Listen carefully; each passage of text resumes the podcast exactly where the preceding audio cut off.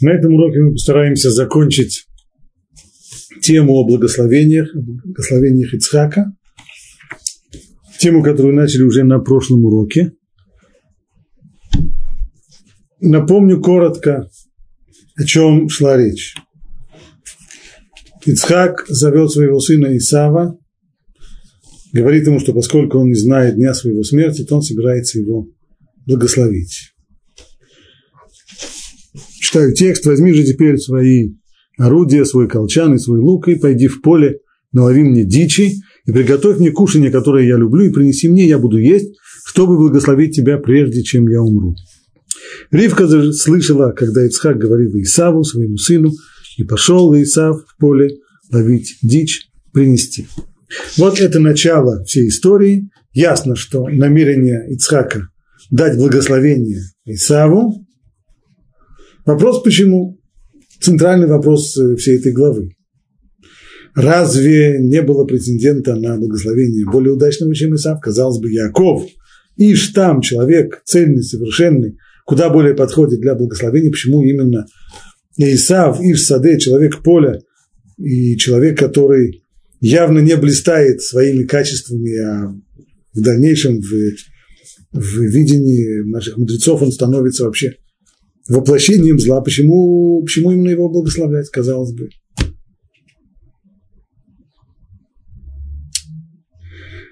Для того, чтобы ответить на этот вопрос и понять мотивы, которыми, которые руководили Ицхаком, нужно прежде всего выяснить одну важную вещь, а именно, знал ли Ицхак, что представляет собой его сын?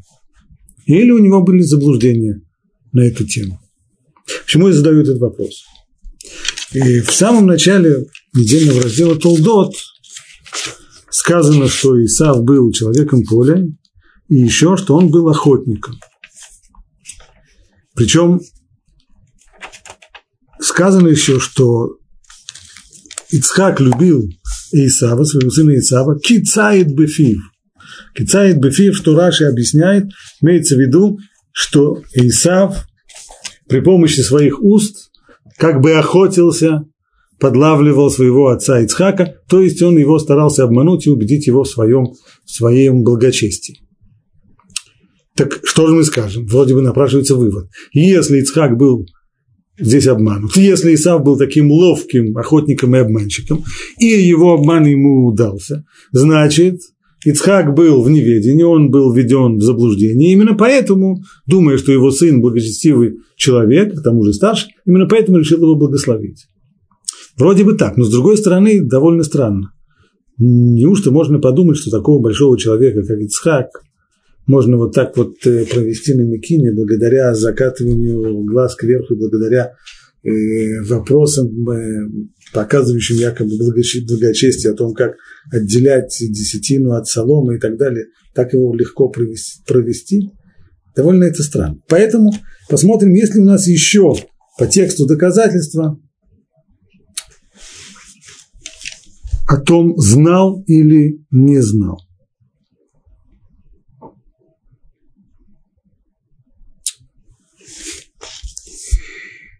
В самом начале отрывка, который я зачитал, возьми же теперь свои, свои орудия, свой колчан и лук, возьми. Раши подчеркивает, что слово, которое упомянуто здесь, сана кельеха, возьми однокоренное этому слову, еще это второе значение этого слова, наточи. То есть, что это означает? Ты наточи, смотри, ты наточи свой нож.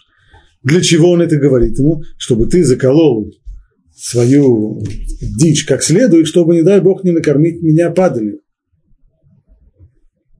Получается, что он предупреждает отдельно, смотри, для, для того, чтобы дать мне, мне еду, нужно как следует зарезать мясо.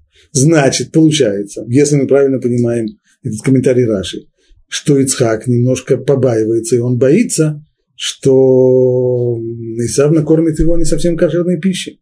Если папа своего сына предупреждает о том, чтобы посмотреть, чтобы пища, которую ты даешь, была кошерна, в обычных условиях трудно себе представить подобное предупреждение. Значит, есть здесь какое-то, подоз... как минимум, подозрение, значит, не совсем так все чисто. Значит, он все-таки знал, что Исав в состоянии накормить его некошерной пищей. Более того, и дальше говорит Раши, посмотрите, что написано в дальнейшем. Иди, выйди в поле и налови мне дичи. Почему? Что значит налови мне дичи? Просто нужно было бы сказать, налови дичи. Налови мне дичи имеется в виду то, что может быть моим. Поэтому, говорит Раши, имеется в виду вот что. Чтобы ты мне наловил только из никого, из того, что никому не принадлежит, из бесхозного имущества, что-нибудь совсем-совсем дикое, а чтобы не пошел кому-нибудь в стадо и не своровал там, э, опять же, подобного рода предупреждения. Папа, который предупреждает свою сына, смотри, ты принеси мне еды, только смотри, только не, не своруй это где-нибудь. Где это видно, где это слыхано, что сына подобным образом предупреждают? Значит, наверное, и снова у нас есть указание на то, что все-таки Ицхак знает, с кем он имеет дело.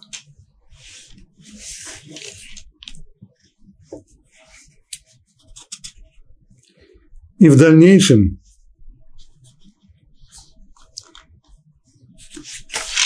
прочитаем, что говорит Тора дальше. Аривка сказала Якову своему сыну, вот я слышала, как твой отец говорит Исаву, твоему брату, принеси мне дичь и приготовь мне кушанье, и я поем и благословлю тебя перед Богом, перед моей смертью. А теперь же, сын мой, послушайся моего голоса в том, что я прикажу тебе. Пойди же в стадо, возьми мне оттуда двух хороших козлят, и я приготовлю из них твоему отцу кушанье, какое он любит. Снова здесь подчеркивается, возьми мне. В отличие от того, что можно было подумать об Исаве, что он может быть э, возьмет еще что-нибудь чужое, то здесь она подчеркивает мне. Кстати, Раши выше сделал еще одно уточнение. Сказано там, Ривка же слышала, когда Ицхак говорил Исаву своему сыну, и пошел Ицхак в поле ловить дичь принести. Что значит ловить дичь принести? Здесь тавтология. Ловить дичь можно было бы поставить точку. Что такое ловить дичь принести? Объясняет Раши так. Ловить дичь, если пойдет, будет дичь. Папа попросил принести из бесхозного имущества, того, что никому принадлежит. Пойдем, слушаться будем, слушаться папу. А если не найдет? А если не найдет, тогда принеси, принеси откуда? Откуда плохо лежит? Можно и своровать у кого-нибудь. В отличие от этого Ривка подчеркивает мне, то есть это мое по праву, как это говорят наши мудрецы, что это было одно из условий ее брачного контракта, что она может каждый день брать козлят из стада. я сделаю твоему отцу кушанье, которое он любит. И ты принесешь отцу, и он поест, чтобы он благословил тебя перед своей смертью. Яков сказал Ривке своей матери, ну ведь Исав мой брат, он человек волосатый, я человек гладкий. Быть может, мой отец ощупает меня, и я буду в его глазах обманщиком и наведу на себя проклятие, а не благословение. Зачем думал это делать? Кончится все это только будет намного хуже. И сказала ему его мать, на меня проклятие твое, сын мой, и только слушайся моего голоса, поди достань мне. То есть не бери в голову, не задавайся вопросами, правильно это или неправильно, действуй только по одному принципу. Я тебе это приказываю, я твоя мать, подчинись мне. А правильно ли это неправильно, это уже оставь мне, это я уже решаю, правильно ли это или нет. И он пошел и взял и принес своей матери, то есть подчинился полностью требованию матери. И она сделала кушанье, которое любил его отец, и взяла Ривка любимую одежду Исава, своего старшего сына, который у нее в доме, и одела Якова, своего младшего сына. Наши мудрецы обращают здесь внимание еще на одну пикантную деталь. Итак, любимая одежда Исава, она у нее в доме. Исав человек женатый, у него уже есть жены, у него свой дом. Вместе с тем свой парадный субботний костюм он не хранит у себя дома, он хранит его у мамы. Почему у мамы? Говорят наши мудрецы, имеется в виду, он хорошо знал о поступках своих жен и не доверял им. У него, по крайней мере, у Исава не было никаких иллюзий по поводу своих жен, хорошо знал их нрав, и поэтому на всякий случай ценные вещи, даже такая вещь, как парадный костюм, он на всякий случай держал у мамы.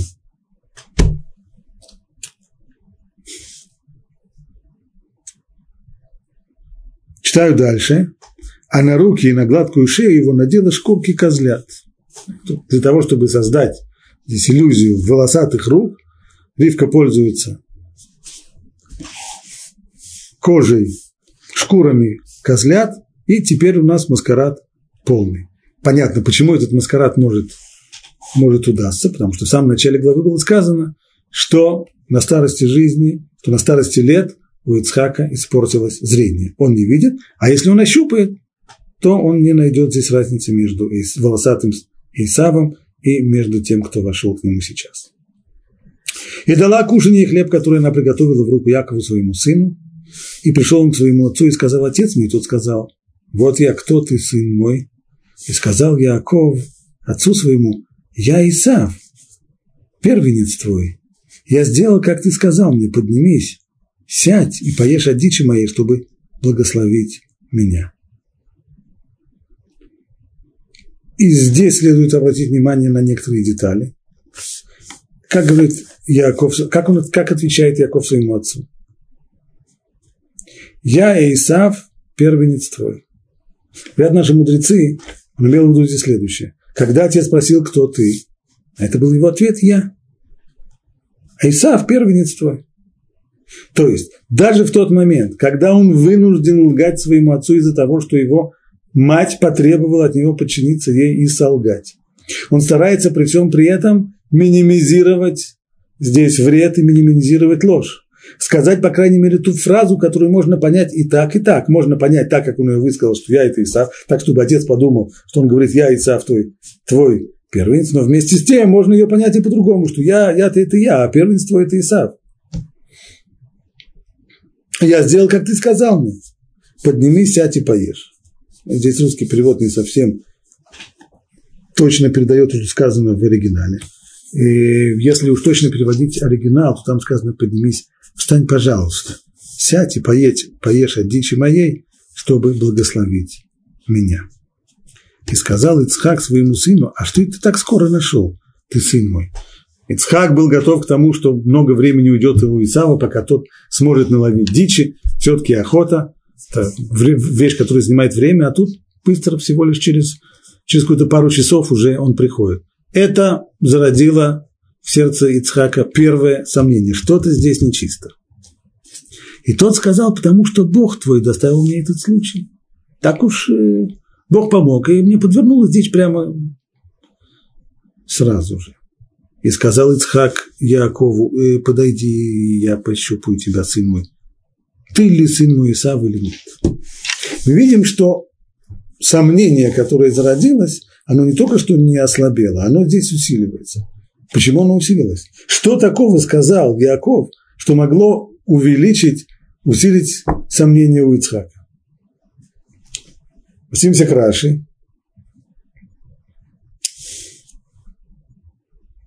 Пишет Раш так. Ицхак подумал, не под стать Исаву произносить имя Бога.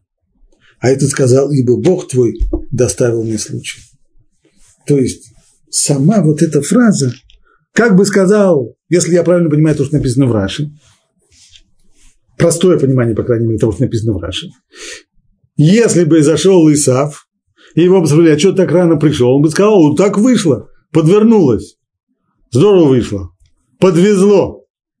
Вместо этого речь здесь совершенно другая, другого характера. Как говорит Яков,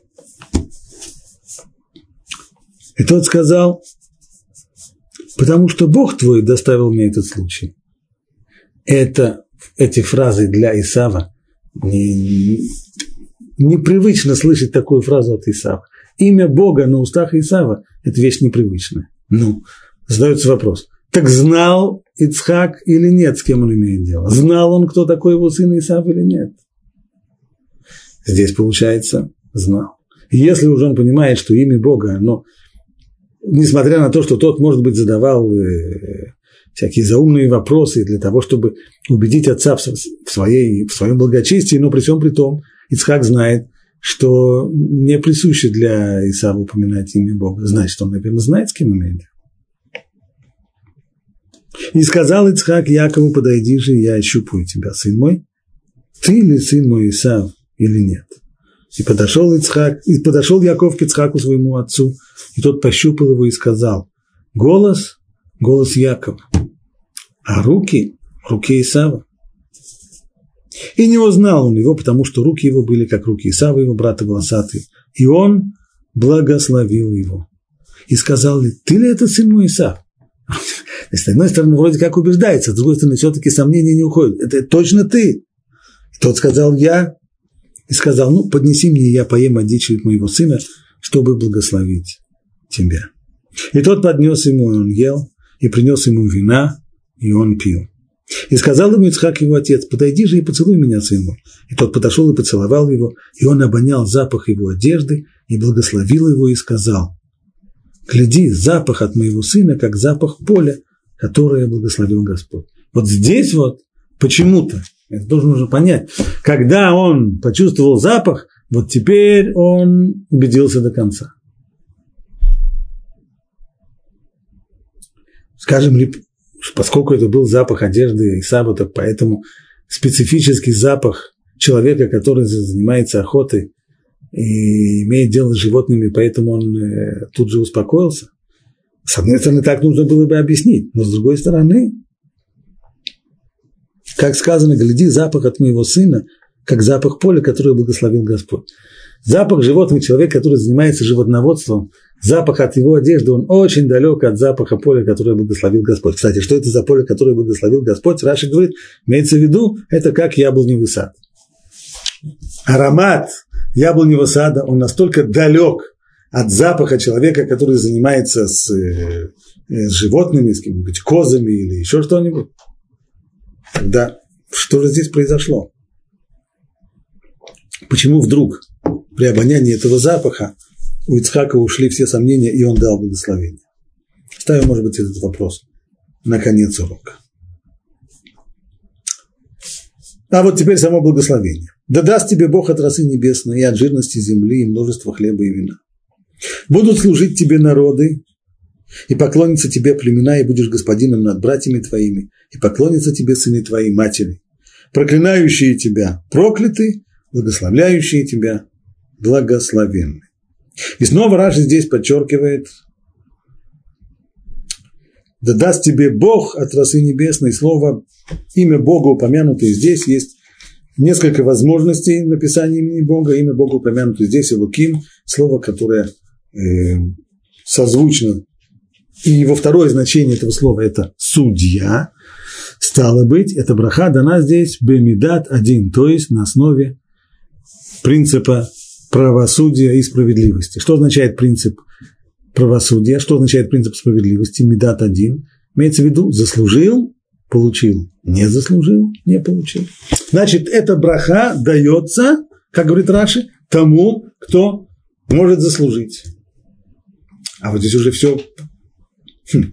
Если Ицхак думает, что перед ним Исав, и если он знает, что Исав – это человек далекий от совершенства, даже более того, человек с многими недостатками. Как мы видели, человек, которого нужно предупреждать, только смотри, чтобы ты не, не воровал, и ты смотри, чтобы только ты не накормил меня падалью. И что-то странное, человек, который упоминает имя Бога, это уж точно не Исав. Но если такой человек, то какой смысл давать ему благословление, Бамидат один, на основе меры правосудия, то есть заслужил да, не заслужил нет. Понятно, что он не заслуживает. Здесь мы видим аргумент в другую сторону.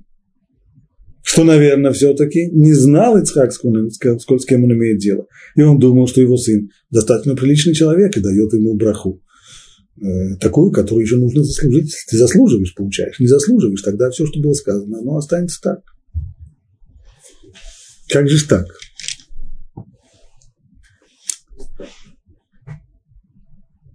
Если резюмировать, то, в общем-то, не нашли мы однозначного решения проблемы.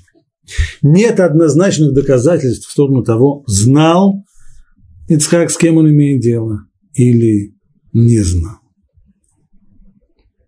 Комментаторы спорят, приводят те и другие аргументы, приводят контраргументы. Э, например, по поводу того, что имя Бога непривычно на устах Исава, говорят наоборот. Это не Ицхак не видел здесь никакого недостатка, наоборот, он считал, что он человек богобоязненный, поэтому старается не упоминать имя Бога просто так попусту. Это как раз свидетельствует о его богобоязненности. И то, что он его предупреждает, так это то, что он предупреждает, чтобы не накормил его э, некошерным мясом, и, и, то, что, и то, чтобы он не брал в других местах, это так правильно, даже человека, которого не подозревают в том, что он, в том, что он может сделать такие вещи, имеет смысл его предупредить и напомнить ему для того, чтобы он всегда и в любом случае всегда очень четко помнил, что он, как он должен себя вести. Иными словами, можно здесь спорить, приводить аргументы и контраргументы, в конечном итоге однозначного решения вопроса нет. Знал или не знал, Есть аргументы в ту и в другую сторону. Может быть, поэтому имеет смысл прочитать то, что говорит Рамбан. Он пишет,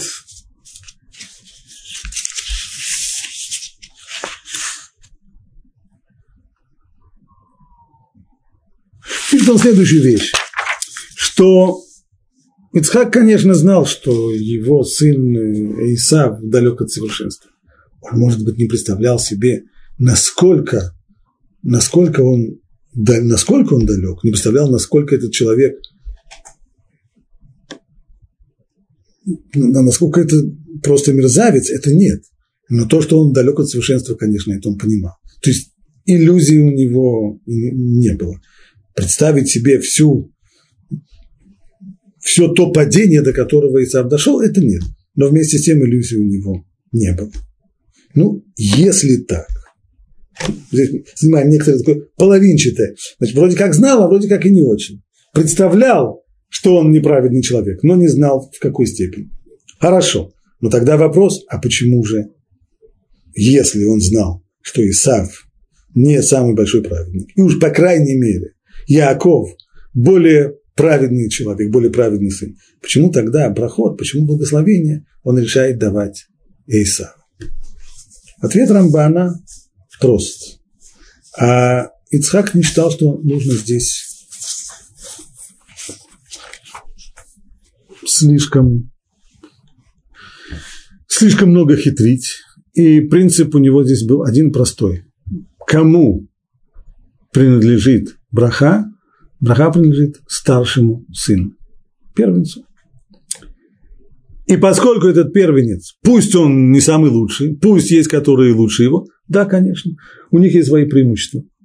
Но у этого есть одно важнейшее преимущество – он первый. И поэтому браха дается ему. А если в конечном итоге окажется, что он не совсем подходит, ну, это уже проблема не его, это уже проблема Всевышнего. Если окажется так, что благословение передано человеку неподходящему, то уже Всевышний должен об этом позаботиться, а не Ицхак. Почему Всевышний?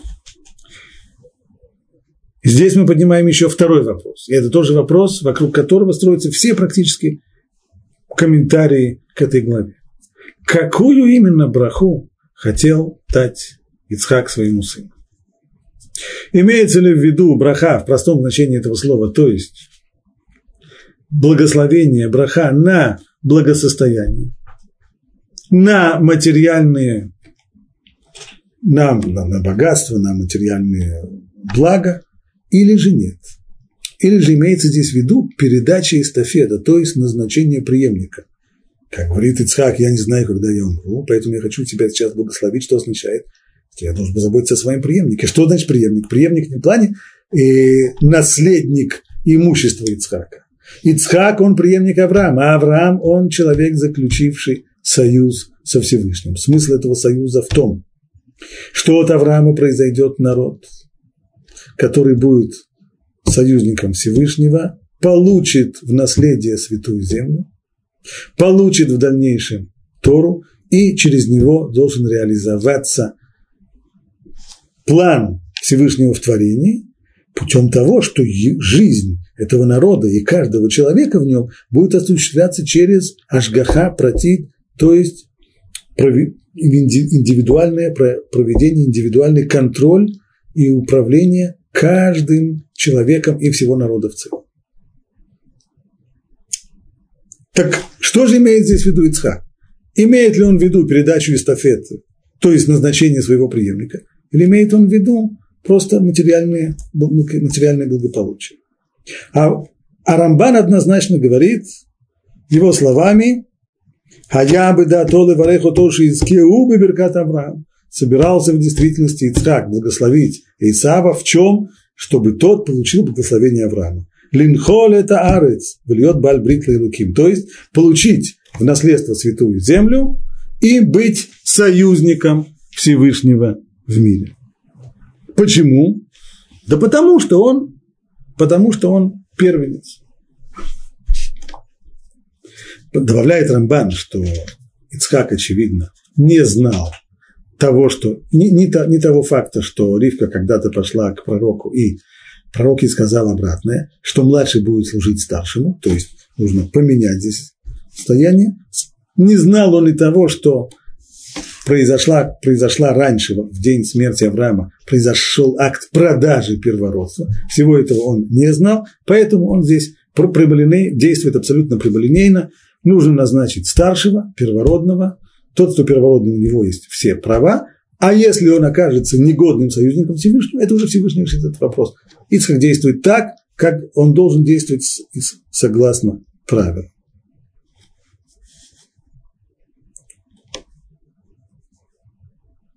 Это подход Рамбана. Посмотрим других комментаторов. Орахаим. Орахаим говорит следующую вещь. У Ицхака не было никаких иллюзий. Он знал, кто такой Исав. А то, что сказано в начале, что Исав охотился на своего отца своими устами, то есть обманывал его, это не значит, что обман ему удавался. Более того, а написано, что Ицхак любил своего сына Исава, поскольку тот обманывал его словами.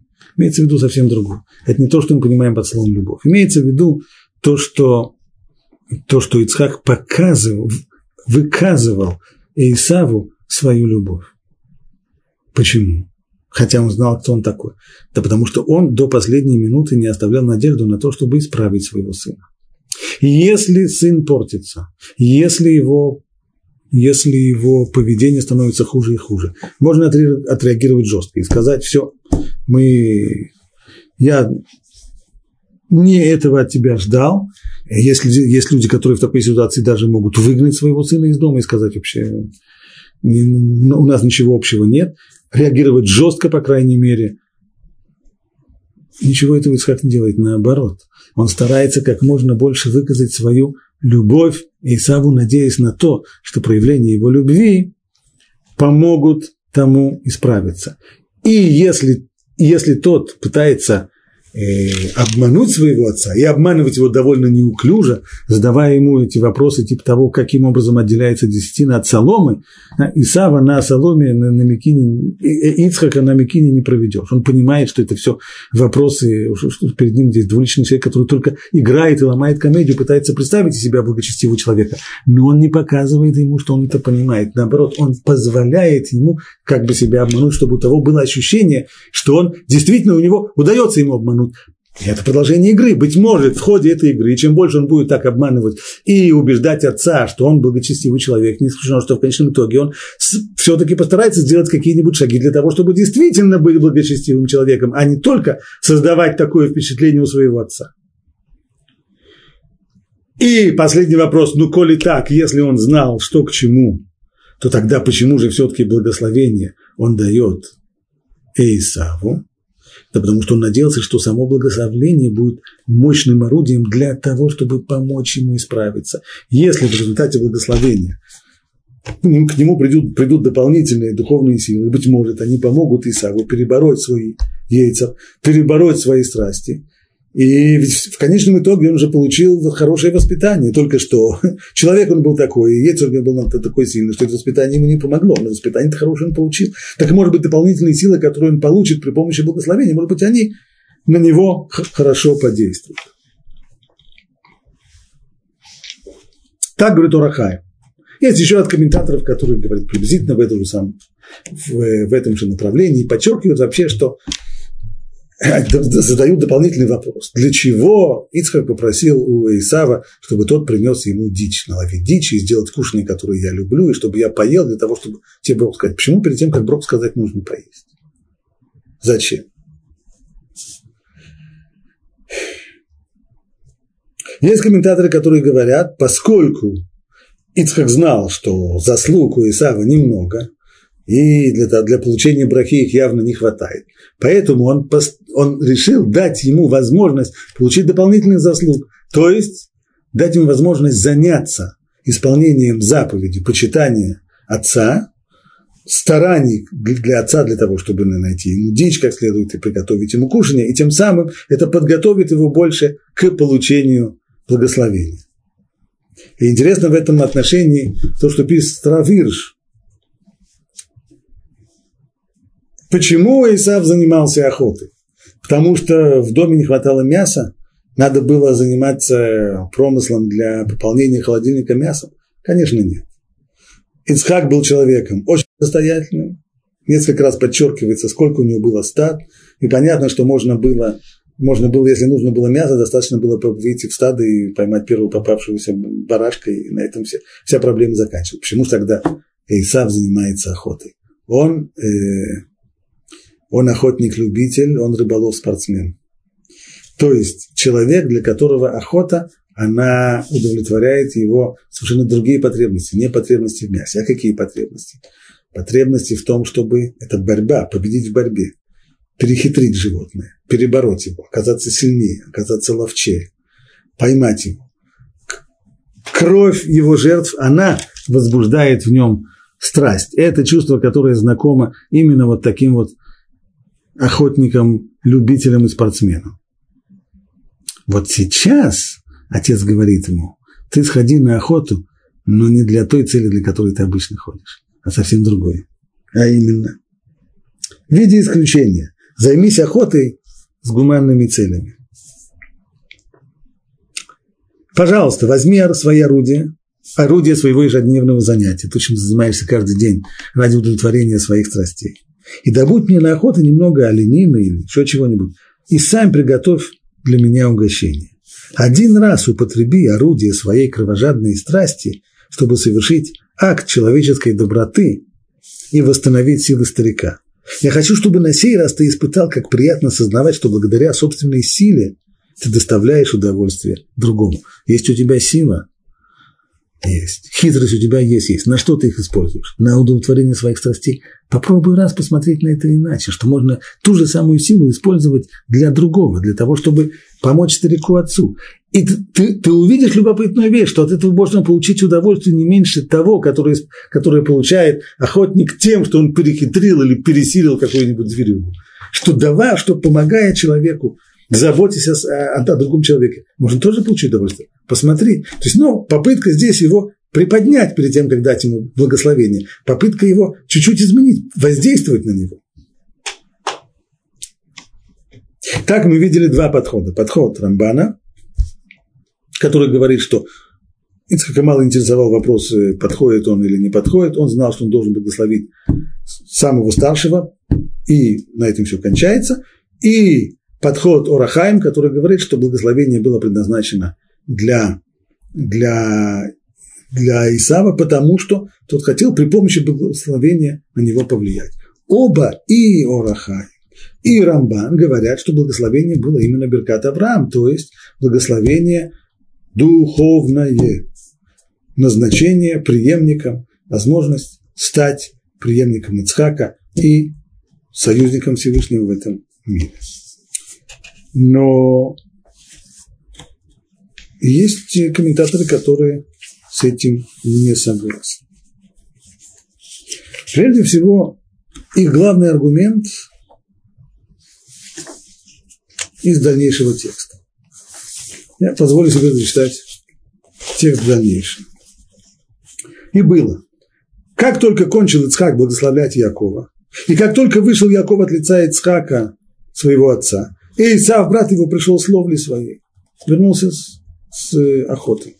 И приготовил он кушанье и принес своему отцу, и сказал отцу своему, «Встань, отец мой, и поешь от дичи своего сына, чтобы благословила меня твоя душа». Сказал ему Ицхак, «А кто ты?» Тот сказал, «Я сын твой, первенство Исав». И вострепетал Ицхак трепетом весьма великим и сказал, «Кто же тот, кто ловил дичи и принес мне? И я ел от всего, прежде чем я чем ты пришел, и я благословил его. Пусть же он будет благословен. И как услышал Исав слова своего отца и возопил воплем великим и горьким, чрезвычайно, и сказал отцу своему, благослови меня, отец мой, тот сказал, пришел твой брат с обманом и взял твое благословение. И он сказал, ага, не потому ли ему дано имя Яков, что он облукавил меня уже два раза, слово Яков от слова Яков, то есть обойти. Первородство он мое взял, а вот теперь он взял благословение мое. и сказал, ну неужели же ты не оставил для меня благословение? И отвечал Ицхак и сказал Исаву, ведь я поставил владыку над тобой и всех братьев его, отдал ему в рабы, поддержал его хлебом и вином, а теперь что же я тебе делаю, сын мой? Спрашивайте. Странно. Если, если так испугался Ицхак, если ему так неприятно, что младший сын обманом получил благословение, то почему бы ему не дать благословение? Сейчас Исаву тоже хорошо. Яков получил благословение, которое не было ему предназначено, которое, может быть, было предназначено. Ну, хорошо, тогда еще благословение Исаву тоже. Не, уже не поможет. Почему не поможет? Объяснение Раши таково. Поскольку я его уже поставил над владыкой над тобой, если значит он владыка тебе, значит ты ему раб. А есть простое правило, все то, что приобрел раб, приобрел его господин. Так что чем тебе поможет это благословение? Стоп, стоп, стоп, стоп. Речь идет здесь про приобретение. Значит, не идет здесь речь о каких-то духовных преимуществах. С точки зрения духовных преимуществ они могут быть у одного и другого. Безусловно, это не работает. Если, если раб приобрел знания по, по каким-то вопросам, это не значит, что эти знания приобрел уже господин. Голова господина может оставаться пустой. Если раб приобрел что-то материальную, какую-то ценность, то поскольку раб сам, он не, не, не юридическое лицо, то он просто как длинная рука своего хозяина. То, что приобрел раб, то принадлежит хозяину, это да. Значит, речь здесь идет о благословении на материальные блага. Более того, смотрю дальше. И сказал Исаав отцу своему, неужели, отец мой, одно, благо, одно благословение у тебя, благослови и меня, отец мой. И поднял Исаав свой голос и заплакал. И отвечал Ицхак отец его и сказал ему, ну, вот от жирности земли будет существование твое, и от росы небесной свыше. Мечом твоим ты будешь жить, и брату своему ты будешь служить, но когда вознегодуешь, свергнешь иго его, ты со своей шеей. И возненавидел Исав Якова за благословение, которым он благословил его отец.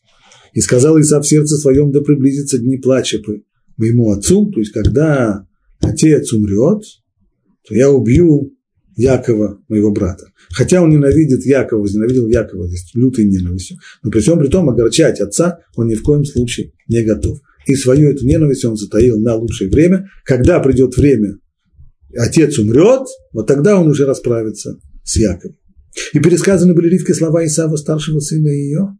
И она послала и позвала Якова, младшего сына своего, и сказала ему, вот Исав, брат твой, чешется о тебе, намерением убить тебя, и теперь, сын мой, послушайся моего голоса и встань, беги к Лавану, брату моему в Харан. Нет другого выхода, от Исава надо убегать. И посидишь у него некоторое время, пока пройдет гнев твоего брата, и пока обратится гнев брата твоего от тебя, и он позабудет, что ты сделал ему, вот тогда я пошлю и возьму тебя оттуда. Для чего же мне лишаться вас обоих в один день? Итак, идея Ривки, каким образом решить проблему, возникшую в семье, чтобы Яков попросту сбежал.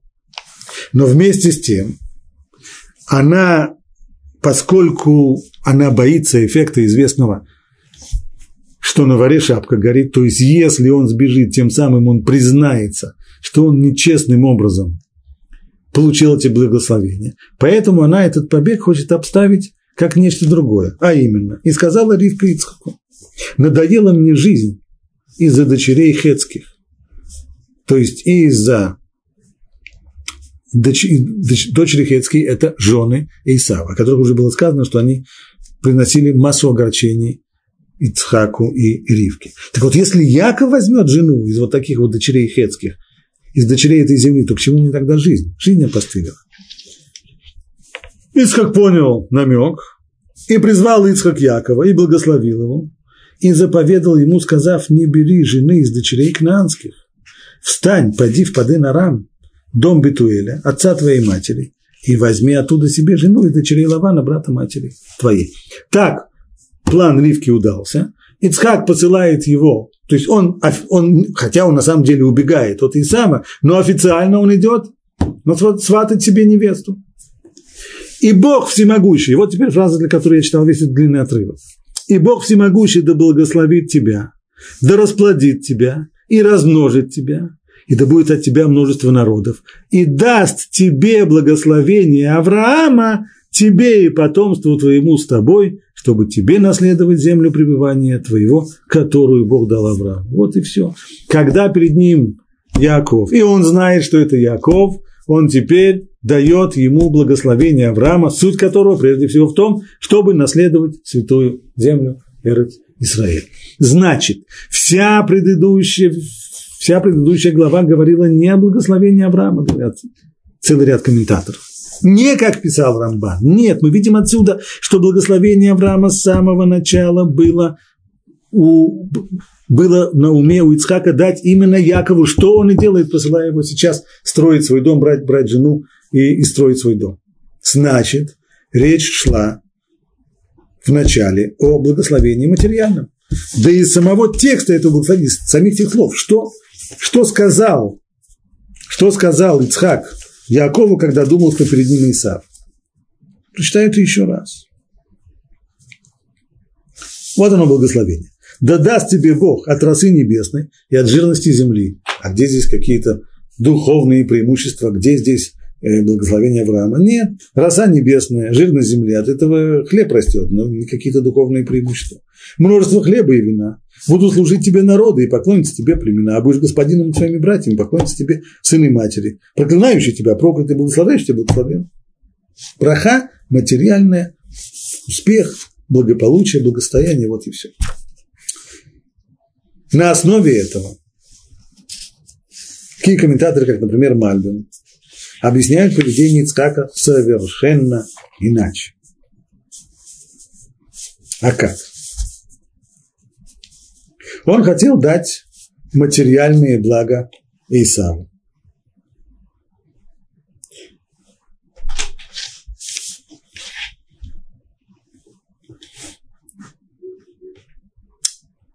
Кто такой Исав, ему было понятно, в особенности после его женитьбы, на ком он женился и как проходила его семейная жизнь. Ведь история о том, как Исав женился, она служит предисловием для истории о благословениях.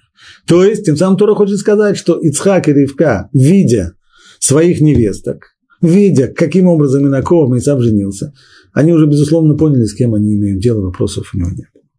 С другой стороны, с другой стороны,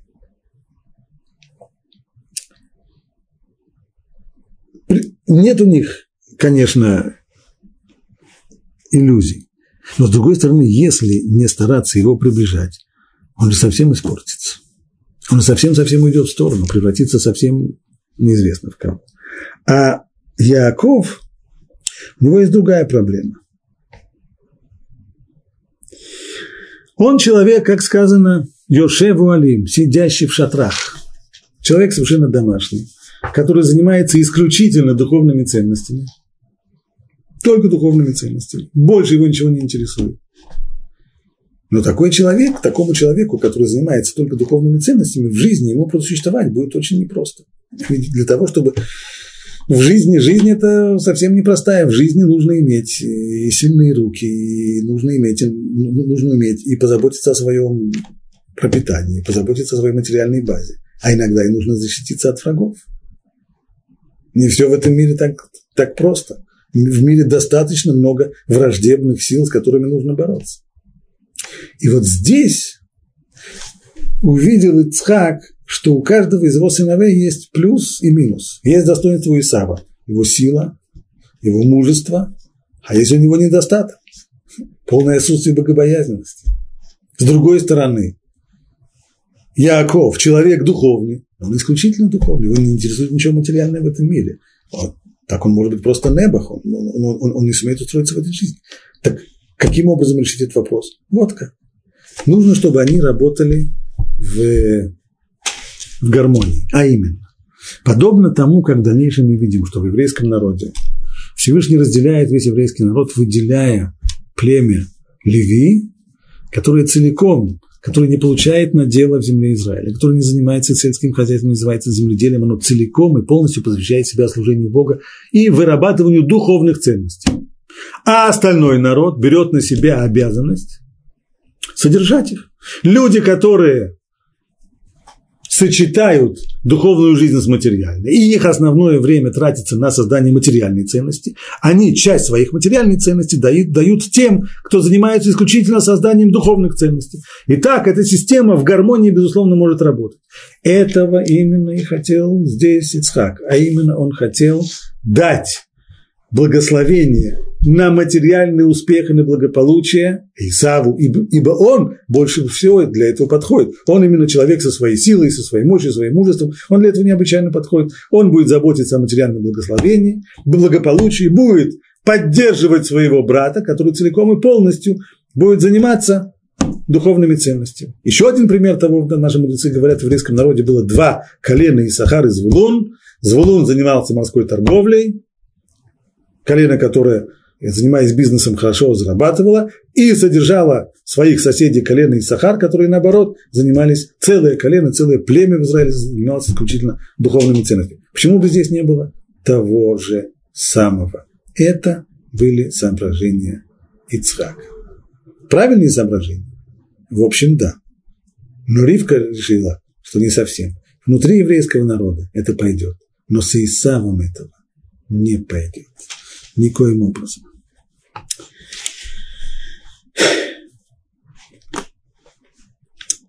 Если, если Яков окажется на милости и на иждивении Исава, то ничего хорошего от этого не получится. Быть зависимым от такого, в каждом куске хлеба быть зависимым от такого человека, как Исав и его дальнейшие потомки и наследники, это будет катастрофа.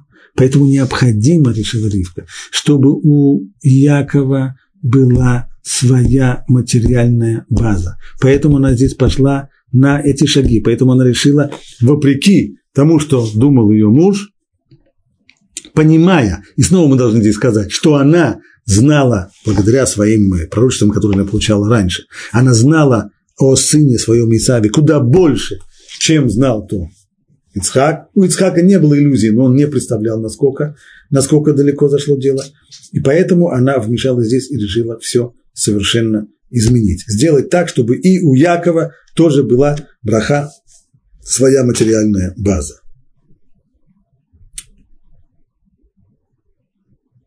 Таким образом, мы объяснили, до сих пор мы объясняли только мотивы, в основном мотивы Ицхака. Нашли мы здесь как минимум три подхода. Это не значит, что это все, что есть. Есть еще и дополнительные подходы, но все, всех не перечислишь в этих рамках. По крайней мере, три принципиальных подхода мы увидели. Теперь нам нужно еще понять до конца мотивы поведения других действующих лиц, а именно Ривки и Якова. Что касается Ривки, мы сейчас видели. Рамбан пишет об этом, что главное здесь, поскольку она э, имела пророчество, и она знала, что на самом деле первенство должно быть у Якова, а не у Исава, поэтому она действовала против плана своего мужа. Это если речь идет о благословении Авраама. Но если мы возьмем э, Мальбима и другие вместе с ним, которые говорят, что речь идет о чистом материальном благословении, то это, как мы сказали, ее понимание здесь привело к тому, что она понимала, что план Ицхака, он хорош, но не для этих конкретно людей. Для двух других людей он мог бы подойти. Подобная гармоничная система. Но здесь никакой, никакой абсолютной гармонии не будет. И очень плохо будет всем духовным ценностям Якова, если они будут зависеть от материальной поддержки Исава. Именно поэтому она решила расстроить этот план. Ну, а поведение Якова в этой истории.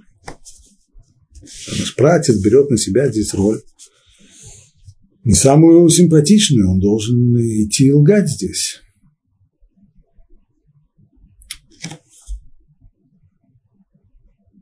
Объяснение здесь таково. В принципе, мы уже его упомянули. Яков здесь подчинился матери. Она требовала подчинения себе как матери, и он это сделал. Мать потребовала солгать, он солгал. Старался минимизировать здесь ложь свою. Это мы тоже видели. Правда нужно, подчеркнуть, что закон Торы, который требует подчинения родителям, который требует почитания родителей и требует от нас слушаться их, имеет ограничения. Мы обязаны слушаться их, но не в тех вопросах, в которых они требуют нарушения какого-то закона, какой-то нормы.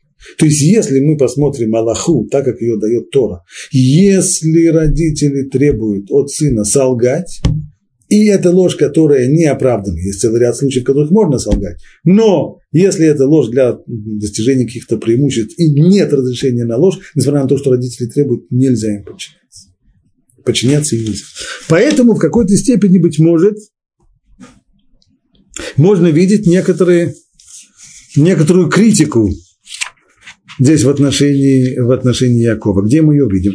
Ну, во-первых, когда Ицхаку становится известно, ему становится понятно, что произошло, он говорит Исаву, и сказал тот, пришел твой брат и обманом взял благословение твое. Он не, он не скрывает, это обман. Безусловно, это обман. Он не собирается наказывать Якова. Он, наоборот, он благословляет его, как мы видим, он дает ему благословение Авраама, все это да. Но вместе с тем подчеркивает, был это обман. Более того, наши мудрецы говорят, вот эти слова, которые сказаны здесь, акция, как Дунау Мара, про Исава. И как услышал Исав слова своего отца, то он возопил воплем великим и горьким. Вот эти слова буквально почти слово в слово повторяются еще в одной книге. В книге Эстер говорится о том, как Мордыхай, когда услышал о том, что Хаман собирается уничтожить всех, планирует уничтожить всех евреев, он вышел на городскую площадь, посыпав пеплом голову, вайц акца за акак дула умара, и закричал криком, так как сказано здесь, горьким и великим. Не случайно повторяются те же самые слова. Говорят наши мудрецы, пришло время расплатиться с Исавом по векселям, а именно то, что когда-то был причинен Исаву причинено ему горе. То что, то, что он здесь заплакал от горя, то, что у него отняли благословение, то через сотни лет после этого потомок Исава, Хаман, замышляет уничтожить всех евреев, и вот здесь вот пришло время расплачиваться по счетам. А в Мидраш Танхума сказано так. Три слезинки пролил Исав. Одна скатилась из его правого глаза, одна из левого две слезинки. Третий он не позволил скатиться. Эта слеза остановилась. И эта слеза, самая горькая из трех, которую он не проронил, сделала соленым хлеб нашего изгнания и заставила нас нахлебаться горя полной тройной мерой. За это пришлось расплачиваться. Так что то, как говорит Тора, и то, что говорят наши мудрецы, ничего здесь не, не затушевывает. Есть здесь, безусловно, проблема. Исаву был, был причинен здесь, было причинено здесь горе, и за это приходится расплачиваться. Вместе с тем, понятно, что оправдание есть. Более того, мы видим, насколько тяжело, насколько трудно вообще Якову участвовать во, все, во всей этой истории. Есть один очень интересный комментатор Октавы Акабала, он пишет следующую вещь. Обращает наше внимание на тот, на спор, на спор Якова с матерью. Мать требует от него, чтобы он э, устроил этот маскарад. И Яков сказал Ривке, ведь Исав мой, мой брат, он человек волосатый, я человек гладкий. Быть может, отец мой ощупает меня, я буду в его глазах обманщиком. Пишет Октава Кабала. Вот это выражение, если бы здесь было выражение как бы, то есть, по идее, я должен был бы построить эту фразу, нужно было построить эту фразу по-другому. Что Яков сказал Ривке, как бы отец не ощупал меня. Когда человек говорит, как бы не ощупал, значит, он опасается. Он говорит, а, а вдруг так случится. Выражение «как бы не» Тора употребляет тогда, когда говорящий не желает, чтобы случилось то, о чем он говорит. Например, как бы не рассеяться нам по лицу земли, это то, что сказали строители Вавилонской башни, не хотели рассеяться по лицу земли. Как бы ни случилось с ним несчастье, это говорит Яков в дальнейшем, когда он объясняет, почему он не хочет посылать свою сына в Египет. Однако из того, что я, стало быть, если бы Яков был таким обманщиком, и он бы с удовольствием участвовал бы в этой, в этой мистификации, в этом маскараде для того, чтобы обмануть своего отца, то он бы здесь должен был бы сказать матери, как бы отец не ощупал меня, что будем делать, если он ощупает, и тогда вся, весь наш маскарад не удастся. Он говорит другое. Может быть, дотронется до меня отец мой, Видно наоборот, что ему очень не хотелось действовать вопреки воле отца. Когда человек говорит, может быть, что это значит, что он хочет, чтобы так случилось. Может быть, ему не хотелось идти вопреки воле отца. Более по душе ему было бы предоставить событиям идти своим ходом, чтобы отец благословил того, кого он захочет благословить. Более того, психологически бывает иногда и с нами такое. Например, человек должен позвонить кому-то для того, чтобы провести неприятный разговор. Ну, он ему звонит, набирает номер. Но при всем при этом, если спросить его, скажи, чего ты сейчас хочешь на свете больше всего? чтобы человек не ответил, чтобы не было дома, чтобы был занят. я попробовал. Как раз я вчера слышал, Марам Шапира прочитал об этом. Рабимейр Шапира, основатель Ишивы Хохмей Люблин, которому нужно было ездить э, по, по всей Америке для того, чтобы собирать деньги на содержание Ишивы, когда его спросили, о чем он думает, стуча в дверь кому-нибудь из богатеев, он думает, думает только об одном, дай Бог, чтобы он не было дома, чтобы он мне не открыл.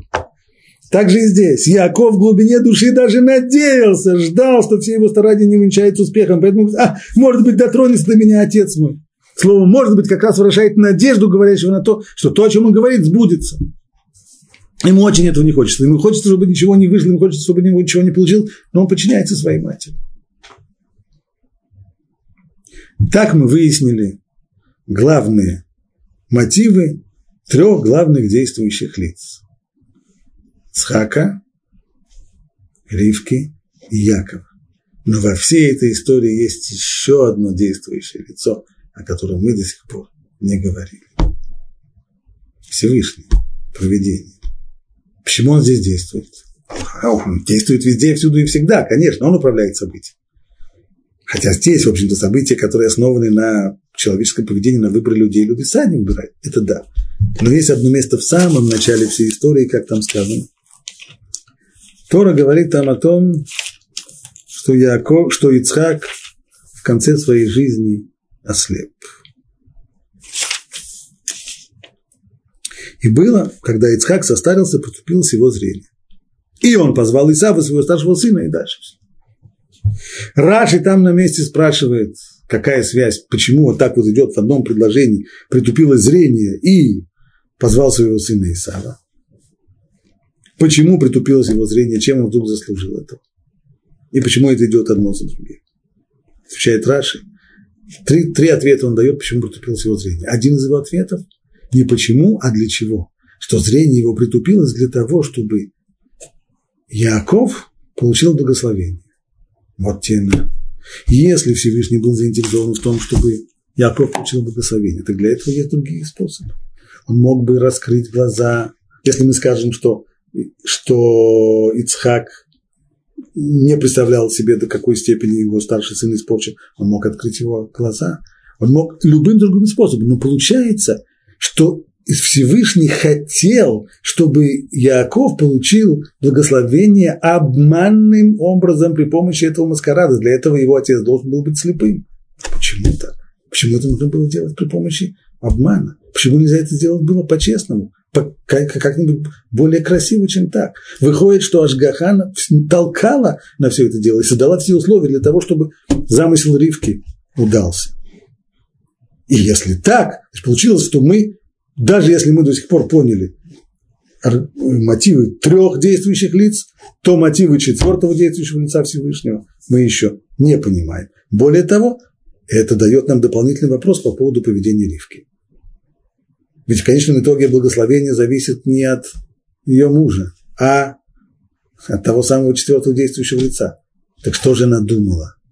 Что благословение, достигнутое обманом, если бы Всевышний этого не хотел, что оно подействует, для этого нужно быть глупой. А уж что угодно, но только глупой она никогда не была. Значит, она, очевидно, понимала и думала, что Всевышний на это согласится. И тогда снова мы возвращаемся к вопросу, почему Всевышний хотел, чтобы благословения были получены обманом. Непростой вопрос, ну а ответ на него нам придется отложить до следующего урока.